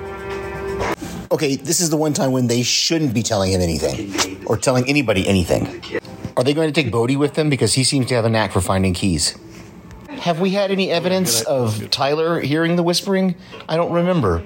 So why would he hear it now? Wait, he has an upper floor in his apartment in the dorm? I don't. This is a huge apartment in a dorm for boys. Okay, I guess Tyler does hear the whispering as well. He's here at the bench. Denied again, Gabe. Tyler got it first. Wait, isn't Gabe's bike still at Tyler's house? Because they came in Tyler's car. I thought that banner said Jackie on it, so now we understand Javi used Jackie's birthday as an excuse to throw this big, gigantic party, and that's why Tyler's not here. Oh, she's gonna go into Eden's head while she's passed out. This is gonna be interesting. Okay, Scott, I'm certainly glad you came in here to get her out, but you guys better get out of there now. We need to get explain. So now they know that Gabe is Dodge, Dodge is Gabe. Oh. Okay, I was trying to figure out. She had the fire key. That's what he was using to kill the mannequins. Okay, he's searching for the Whispering Iron, I'm assuming, way too frantically for him to not know what it is. Or, oh, look at that. He's got a picture of the black door. Yeah, he knows more than he's telling. So I just realized, as many times as Gabe has been in Key House, has he seen Erin? Does he know Erin's there? Hey, Kinsey. And now I have to wait probably more than a week because I'm going out of town to watch the next one. Ugh. That was Well- so good. Take it on your phone. Watch it on your phone. You can find a um, spare hour somewhere, right? Great point about bringing Bode along to find the key, but he had another storyline. He did. And I think we've seen either Tyler, Tyler and or Kinsey hear the whispers before, not just Bode, I think. But I'm not I positive. don't, gosh, I don't remember. I remember Bode. When you find the keys, you hear the whispering, but I don't remember if the kids, other like Kinsey I feel like Tyler there was at least it. one scene where one of those two also heard it. I'd have to go back. It's been a, Yeah. been a while. I didn't get to rewatch the entire thing. I did like a recap, um, and I don't remember that exactly. But th- I think that the, the the fire key is what Kinsey had around her neck when Eden Oh, reached yeah, for okay, it. yeah, because yeah, then she she true, grabbed yeah. that, and that's what they used to use on the man- mannequins when they were in her head. Mm-hmm. So maybe that's Maybe, uh, Yeah, maybe. maybe. it was a little bit of a clue that she couldn't take it. maybe, or maybe she was testing that to see if she could. And That's what I mean, Yeah, yeah, you're right. Okay, wow. Thanks, Steve. That was hilarious. Um, I was laughing quite a bit during that, so thank you. That was great. Thank you to everyone um, contributing the feedback. It's really great to hear everyone's thoughts um, and varying opinions. And when you agree with us, that's cool too. Um, Okay, so now we'll um, get into some comic talk. Maybe I think Paik, you kind of hinted that you may have a, a little something. So just um, Yeah. for everyone, if you don't want to hear either comparisons about the comic to what happened in this episode, or maybe potential spoilers um, that happened in the comic, then you might want to skip ahead just a little bit. So, Paik, what you got this week? All right, uh, some just like really small things that I just kind of noticed or that I thought. Um, first is the scene with Eden arm wrestling. Uh, it reminds me of Zach, which is the kind of Gabe Dodge character. I've mentioned that a few times. Um, he's unnaturally skilled at fencing. He's in like the fencing team at the school, and they're watching one of his matches, and he just destroys this kid at it. Like you know, he's like doing Matrix style move, like dodges and st- dodges, ha. and um. But like it's that same thing Is like he just like easily beats this kid, and then like there's like this kind of panel in the comics of after that match, the kid like takes his like mask off, like the little fencing helmet thing, whatever, and just the look on his face was like almost exactly the same as that boy after Eden had just crushed him at that way. He's like, "What just happened? Like, that's not." Wow. And so I don't know if it was an intentional thing or not to make those kind of comparisons, but I thought of it whenever I saw that. I was like, "Oh yeah, like it's just showing that like." They're just like really strong and like athletic, and you know, like there's just something very unnatural about it. Interesting. Well, that's good. Like a little tie-in to kind of reveal that because I Yeah. don't think that we really knew that before um, this. Kind of confirmed it. Yeah, and, and then the other little one that I thought was cool was, and uh, I think Dawn mentioned it in her feedback, Squadron Strange, uh, which is a pretty big thing in the comics. Uh, I don't know if Rufus actually like wrote them and did them himself. I think it might be an already existing comic book thing because he has action figures and stuff of the different members as Yeah. well that he plays with a lot. It's led by Jack Knife um, instead of his mother, but um, but I thought it was cool because uh, a lot of there's like moments in the comics where the art style is completely different. It's very like GI Joe kind of you know that kind of art style, and it's like Rufus and Bode fighting alongside versions of his action figures, the Squadron Strange team, as they like deal with Sam or Dodge or like different things. And they kind of put it into this like very GI Joe military style art in the comics, and it kind of you see it through Rufus's creative mind mm-hmm. And he kind of does everything through Squadron Strange. And so I thought that was really cool that they finally brought that into this show. That that's That's cool. Rufus's connection with there, and then maybe that could be, you know, hinting at Rufus playing a bigger part with some of that stuff down the road. So Yeah. Yep. I like it. that's really all I had, other than I mentioned last week or whatever. my uh, thoughts for maybe the big thing that could happen that would be super spoiler, and I won't say it. But I'm thinking now I might write it on a piece of paper and fold it up when we're done with this. Okay. and then that will be revealed if it happens. I'll be like, boom, check that out. Nice. Okay, cool. but I keep I keep thinking about it, and I'm like, oh my god, if they went there, wow. So I'm, I think I'm going to do it. okay, yeah, right. You need to send yours to Rima, and Rima sends her Dexter one to you. Cake already knows what my Dexter. Um, Yeah. We, I, I shared it with Cake, but I didn't You share it with the him? audience. Yeah. Were Duncan and Tyler working on this car together in the comic too? They were, right? No, I don't think There was so. Nobody working on I'm a at. car. Okay, I could have No, sworn I remembered to- that, but I'm- maybe I'm i just in- made it up. I'm in volume five right now, Yeah, uh, and maybe I haven't it's got there later. yet. I don't know. So How many volumes are there in the main six. Six. series? Yeah. Mhm. Yeah, Yeah, that's the grand finale. They work on a car. it's the big, big scene, big, Big climax. They're the gonna, whole thing. roll yeah. out in this finished, super cool muscle car. I love that car. FYI, I, I, we I may was not like, have oh, defeated yes. Dodge, but we got this car. Vroom, vroom. Car going. Yeah. And that's what matters. I love a good muscle car. That that was awesome. Cool. All right. Anything else for comic talk from anyone? I think that's it. Cool. Unless yeah, Thank you, Pake. got any questions about stuff that might have been. But, yeah, that's it. Cool. Uh, okay. So next week we're going to be covering season two, episode six, called "The Maze." I don't. I don't know what that alludes to. I mean, I'm okay with The mirror, maybe. Yeah, I don't I, know. I wish they would do something again with the mirror key. That'd be cool. Yeah. Yeah. Yeah. Maybe. I don't know. I guess you guys will find out about that episode when we're done here. Um, well, we are excited for you to follow us into Key House, but until then, you can follow us on Twitter at StrangeTCast. You can like us on Facebook at facebook.com slash stranger cast. You can email us at strangerthingscastpod at gmail.com. And you can also find us on the TV Time app. And you can find Strange Indeed and some other great podcasts at podcastica.com. Go out and leave a review for Strange Indeed on Apple Podcast. So, speaking of great podcasts, um, Jason, you want to tell us a little bit about what is happening um, at, on Podcastica? I mean, World Beyond is continuing to be really good, leading up to its series finale.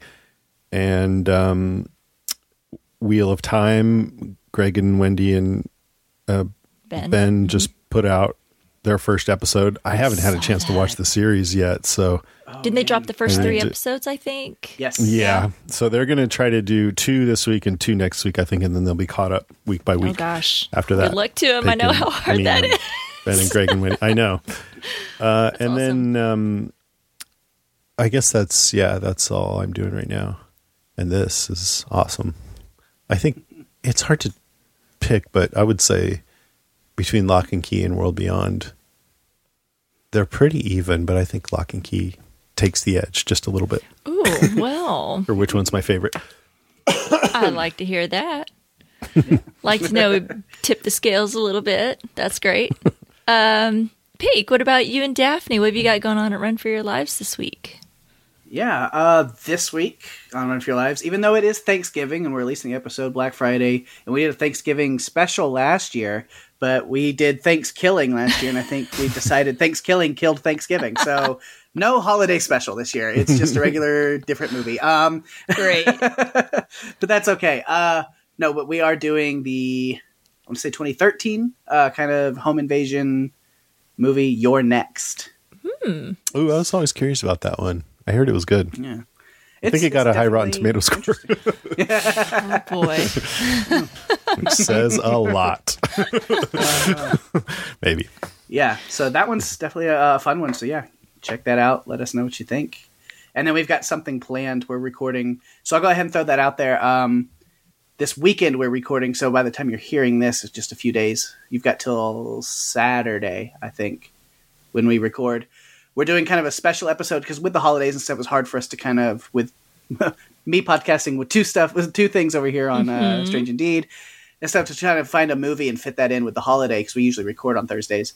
So instead, we're doing something special. We do our little like season finales that we do, where we look back specials where we talk about some of our favorite stuff from the past. So we decided this week we're going to record a look forward or a look ahead special. Oh, nice. Where we're going to pitch each other like a list of movies that we haven't covered yet that we'd like to cover and kind of why. And so we'd like to get a lot of feedback of what you guys would like to hear us talk about on Run for Your Life. So if you have any movies that kind of fit creature features, disaster movies, monster movies, stuff like that, that you'd like to hear us talk about on Run for Your Lives, then uh, get us some feedback. Find us on Facebook or Run for Your Lives podcast at gmail.com. And yeah, hit us up with some ideas. We'd love to read that out on the show as well and see what people would like us to cover and talk about them. Oh, that's fun. Mm-hmm. Excellent. Well, thanks, guys.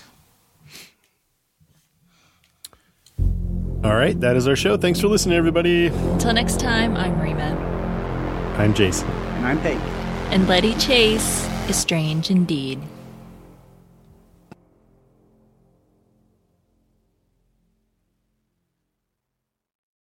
Hey everyone, welcome to our bonus segment dedicated to the Great British Baking Show. This week we're covering Collection 9, Episode 9, Patisserie Week, also known as the semifinals. Yay. Yay! And kind of aw.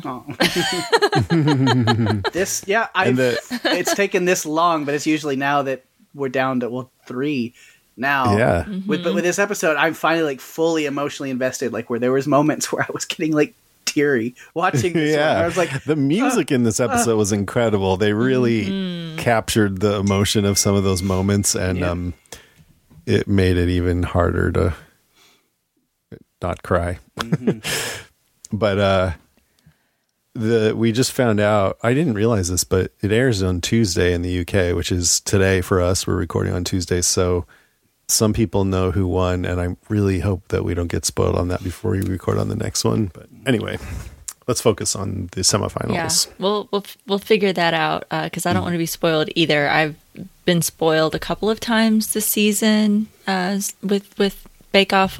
One with someone who lost uh, and was uh, had to leave, Maggie. and then yeah, with Maggie.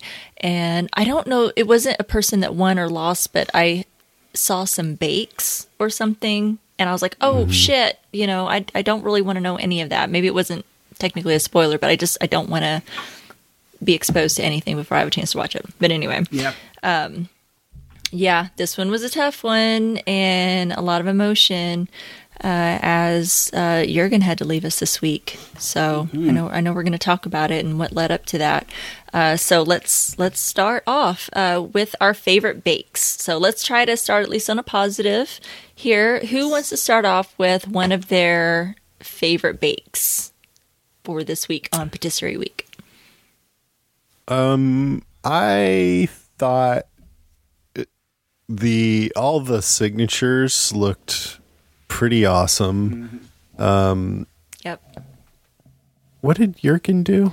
Jurgen's was uh, Murder at the Opera for his signature. The signature? Yeah. yeah. Okay, that was a great idea. I thought it was a really great idea too. I thought it was It was a cool idea, but it wasn't as perfect as everyone else's, and he was the only one that didn't get the um, handshake. Mm-hmm. And uh, was- Paul liked it, but didn't love it. Yeah, because it was beets again. Like it, Yeah. beetroot in which I love beets, but in a cake I had never really thought, and so it's That- very unique. I so I two hundred percent would try it, but uh, I, I would Beets try are one it, of the but- few foods I'm not really into. One of the Mm-hmm. rare foods I'm not into. so I, I- but the idea was cool. Well, I'm I don't know. I, I don't know that I've tried it in a type of bake. He said, and I think I've heard other bakers in the past seasons before who've who've used it say it can give it a, a sweetness somehow. Yeah. But I'm like, man, beets taste like dirt to me, so I don't They taste know. gross. Yeah, I don't like them at all. But I don't but- like most vegetables, so uh. Yeah, you wouldn't put green beans on a cake, but um, I carrot thought cake. chi- Chigs looked flawless. Uh, it looked like right out of Oh a my high end gosh. Parisian patisserie. This Right. raspberry thing, Mm-hmm. but I still my favorite was Christelle's uh, yuzu coconut black sesame slices. It looked really different and no cool. miso. and the- I'm shocked. yeah and then the way and then the way that prue like it's a little bit of genius like they were just kind of surprised at all the different flavors and how well they played together and it Mm-hmm. looked cool and she got the handshake and she was so overwhelmed by that oh my god what uh, so that that one really took the cake for me that that one Took the cake. Uh, yeah, oh yeah, but uh, Jurgen's was yeah beetroot and cassis, which I had to look that up because I was like, what the hell is cassis? It's black currant. oh, I've never heard it referred to as cassis, but black I haven't either. Yeah. Um. Yeah, my favorite as far as the signature is the one we haven't talked about, which was Giuseppe. Uh, tiramisu, because yes, just give him the win right there. Yummy. Go home. Everybody can go home. Uh, also, although he did almost pull a Maggie and threw the batter in I without know. the flour. got the flower But man, yeah, tiramisu. maybe maggie won't feel so bad when Right. she sees that Yeah. And he had a little marsala wine, which I've heard of people doing alongside the coffee and stuff in there, but I like my tiramisu with a good dose of rum. I think is a good way to make a nice boozy tiramisu. Hmm. But that is tiramisu mm-hmm. is, and I can't believe because a couple weeks ago I talked about like my favorite desserts, and I like trifecta, but then I really it's more of a Mount Rushmore because, and I don't know how I forgot tiramisu on there. I overlooked it, and I was I knew I was forgetting something.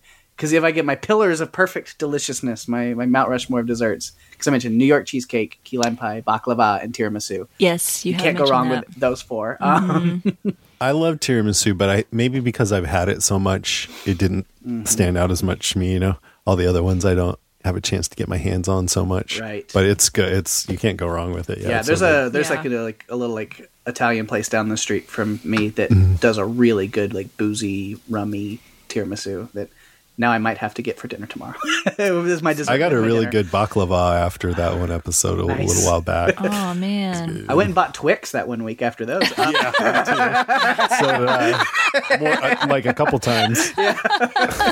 I was rifling through my kids' gonna uh, say. Halloween candy. Perfect timing because it was like right around the Halloween time. All the Halloween candy. I didn't have any Halloween candy in the house though. I don't have trick or treaters, and I didn't get my kid any Halloween candy. I she's still trying to eat those um, Reese um, Reese candy that I bought her when we were in Hershey. So I did not buy her any. So I was like jonesing for Twix and none to be found.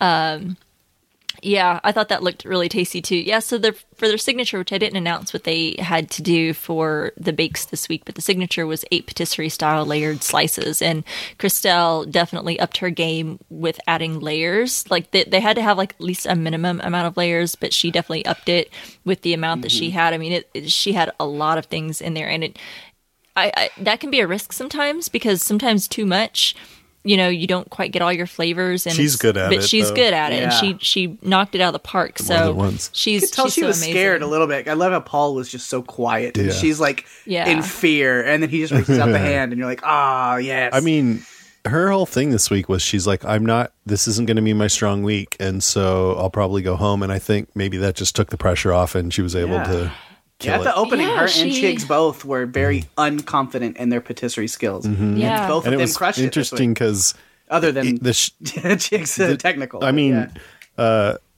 what's Jurgen and Giuseppe were first and second in the technical, but in the showstopper, which I think has more weight, I Mm-hmm. feel like the technical has the least amount of weight, and it can like solve a tiebreaker situation, and Yeah. that's maybe about it. But um, in the showstopper, Jurgen and um, Giuseppe were the bottom two. because uh, the other two, uh, Christelle and Chigs, just knocked it out of the park. And they thought Jurgen's looked kind of boring, and the taste was good, but not amazing.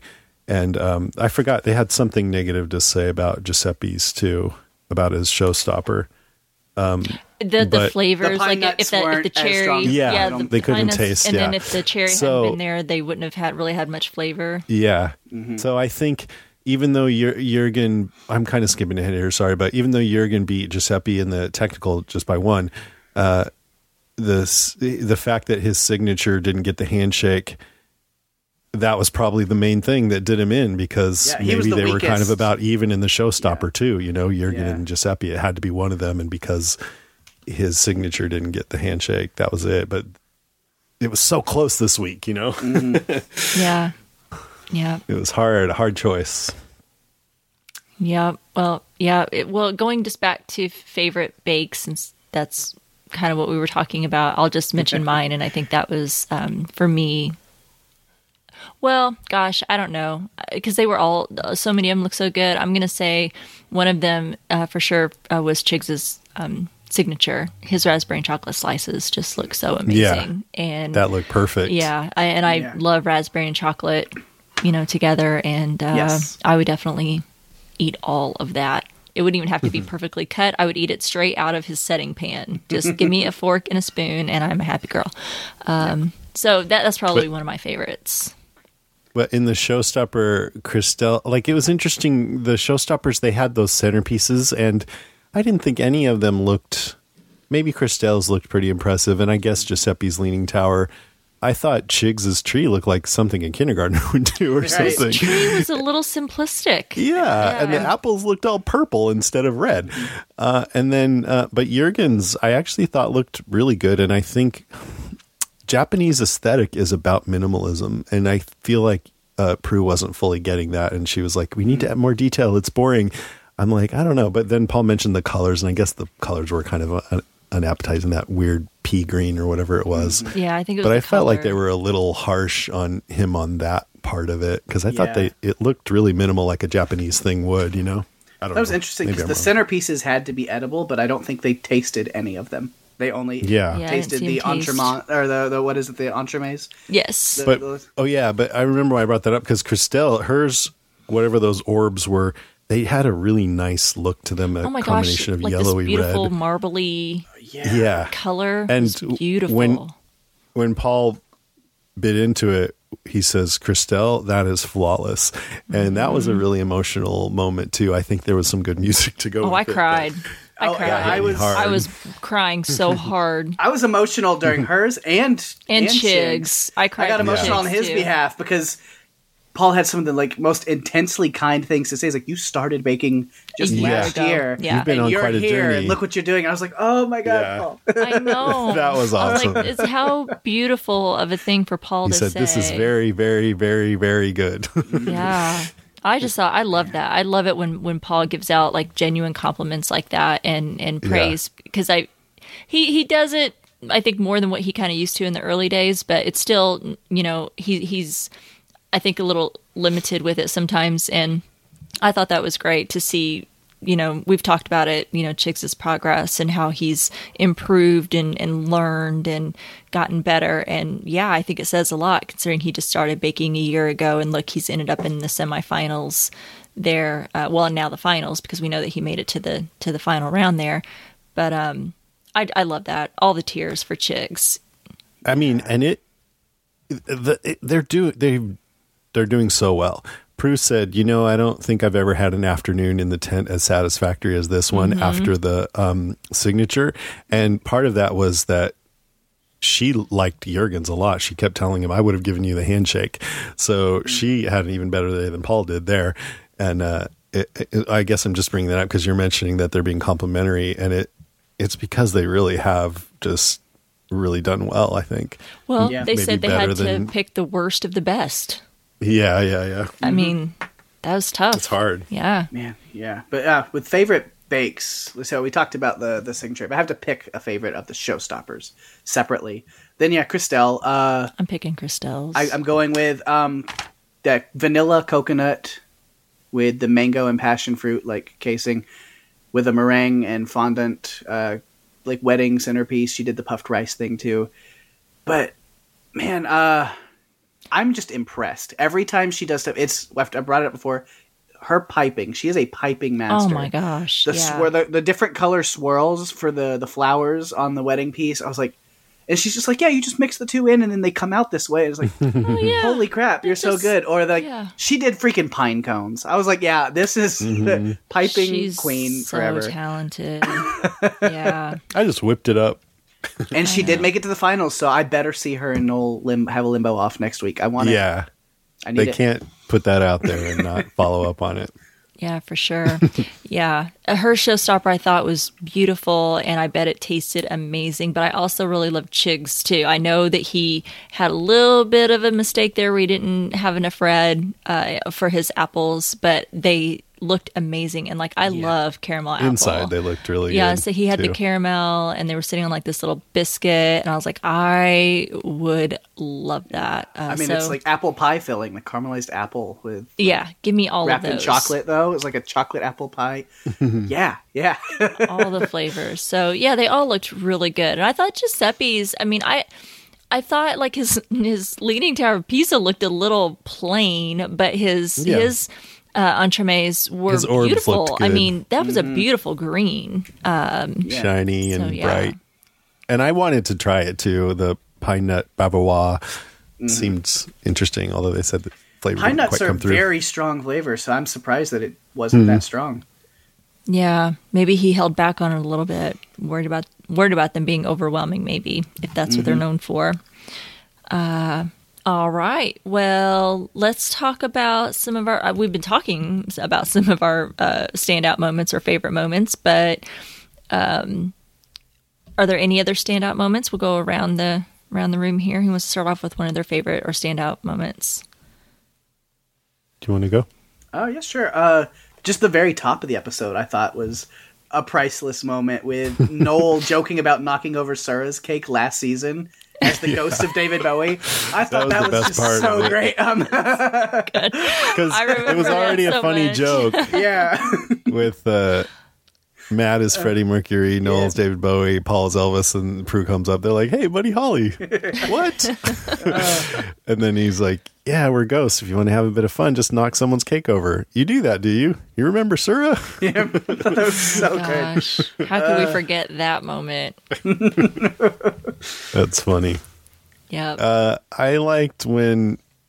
Okay, this was a great moment, but there's a little piece that just knocked it into probably my favorite. I bet I moment. know. Go ahead. I, I don't know. Um, when Christelle told her family that she got Star Baker because sh- she's like, I got bad news. You're not going to see me another week because I got Star Baker. And she screams, and her family's screaming uh, over the speakerphone, which was really nice. But then the camera cut to this squirrel that's like, what the fuck? Why is everyone people. screaming? Just trying to Humans. eat some Oh. nuts over here. Give me some of that pine nut bavarois. Leave me alone. I know which moment you're thinking of, but that's not the one I was thinking of. Go ahead. Yep, yep. That that was not the moment I was thinking of. So since you're not going to talk about it, I will.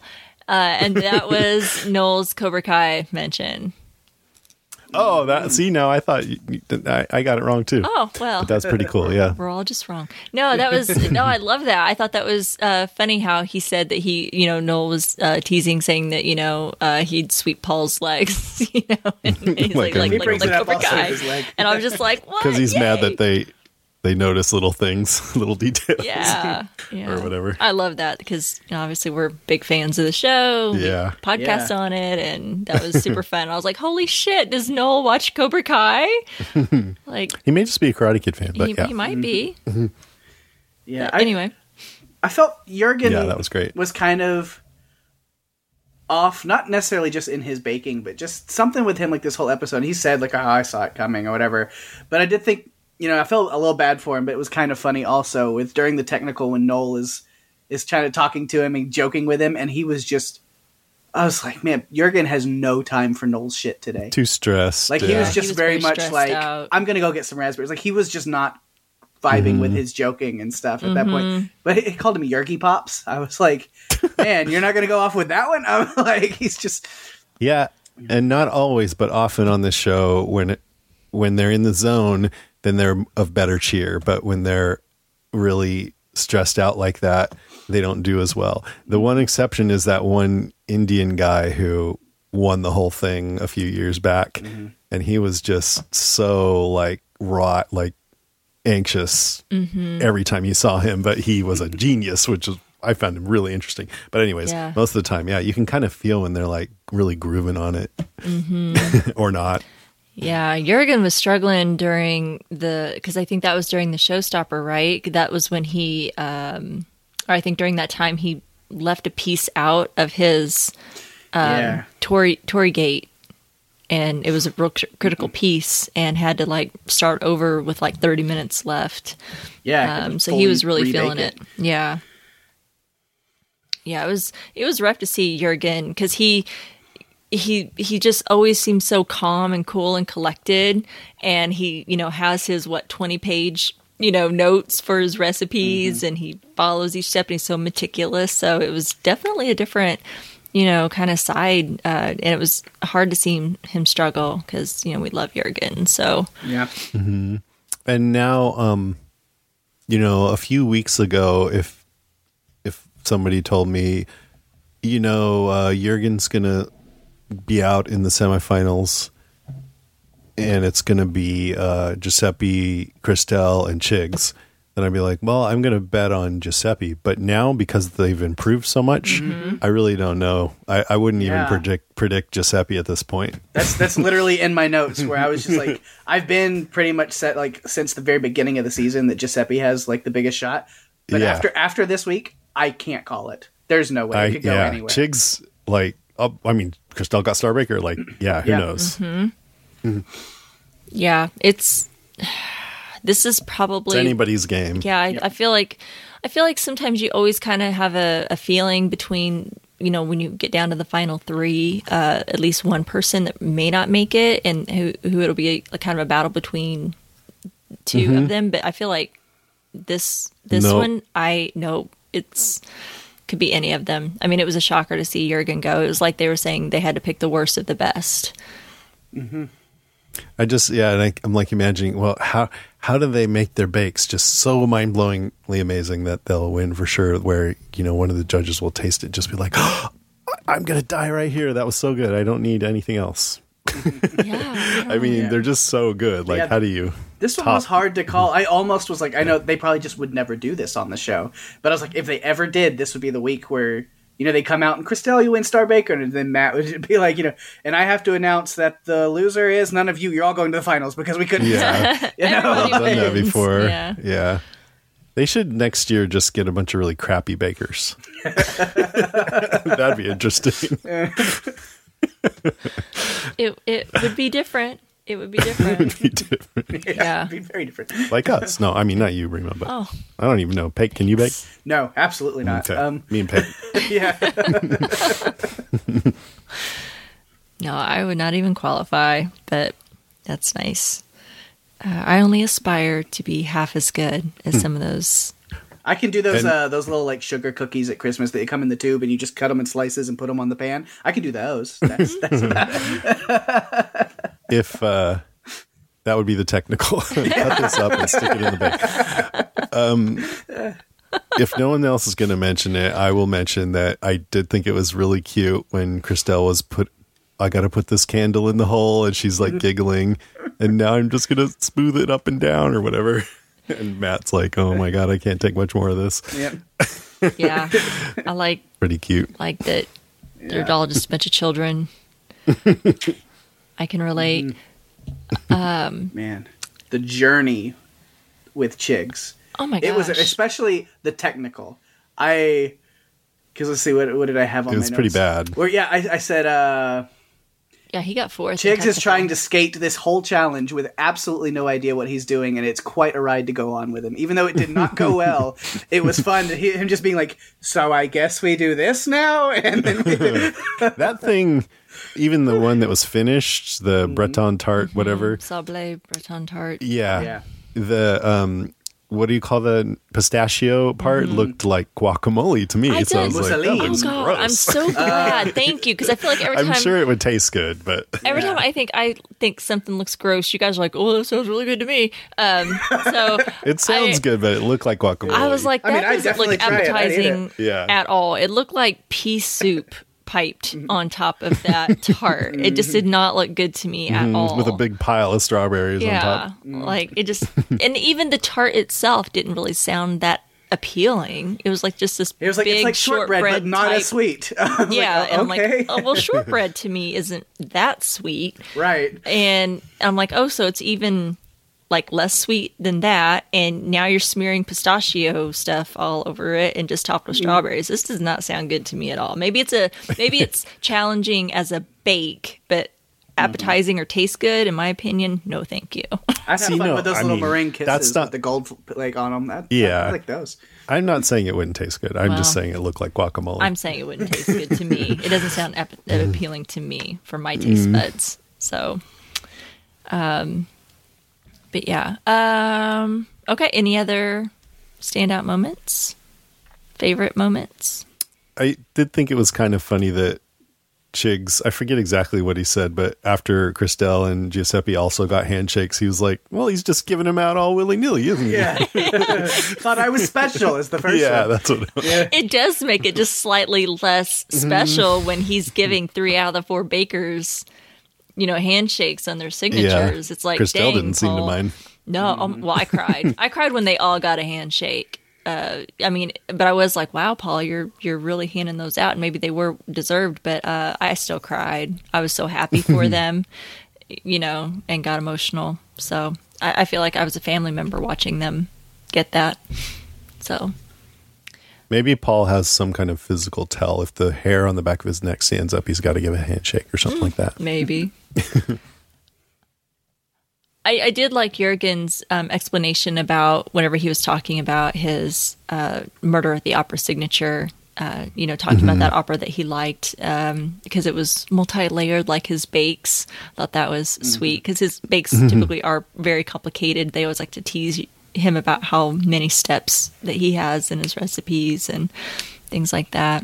Um, so I like that moment. Thought it was fun. Any others? No, That's it. That's it. Well, so after this uh, episode, we're we're down to three. Are, is it is it fair to even say that we have a favorite? Because I, I don't know. I feel if I ha- if you ask me and no one is, but I'll just say it. I mean, I all three that are remaining. Yeah. Are, I mean, I had a favorite this episode. I mean, like I mentioned that. I think just the journey uh, with Chigs was the most fun Yeah. this episode. I had mo- the too. most fun watching him. Yeah. But but as far as like a favorite to win it, like we were saying, it's anyone's game. I can't call it.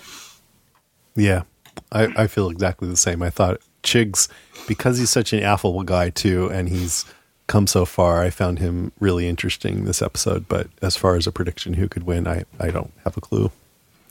Yeah, I and I don't have it. It just really does depend if if they all have a great week. I can't imagine what it will be like for the judges. Uh, I think it's going to have to be someone just has a goof or a fail or yeah, maybe. and I don't They didn't- wish that oh, on yeah, you're anyone, right. but you know, it's like Yeah. everyone kind of struggles. Everyone, even Jurgen dropped his bake on the floor one week. You know, I mean, every Just picked it right back up. yeah. So I mean, it happens. Yeah, and and I also don't feel like there's anyone I like don't want to win, or I would be happy with any of these three. I would be, Yeah. yeah. I would be extremely happy for any of them. Heck, even the four that we had this yeah. episode.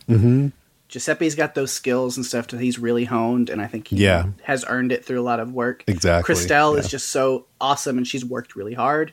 Mm-hmm. And then Chigs is a really cool story of like he didn't even start baking until the pandemic, and now for him to win Bake Off would be awesome. So yeah, it's, Right. That's like a If Cinderella Chigs story wasn't there. a nice person, I would be really annoyed by that. But he's so nice. they well, they so rarely have assholes on this show.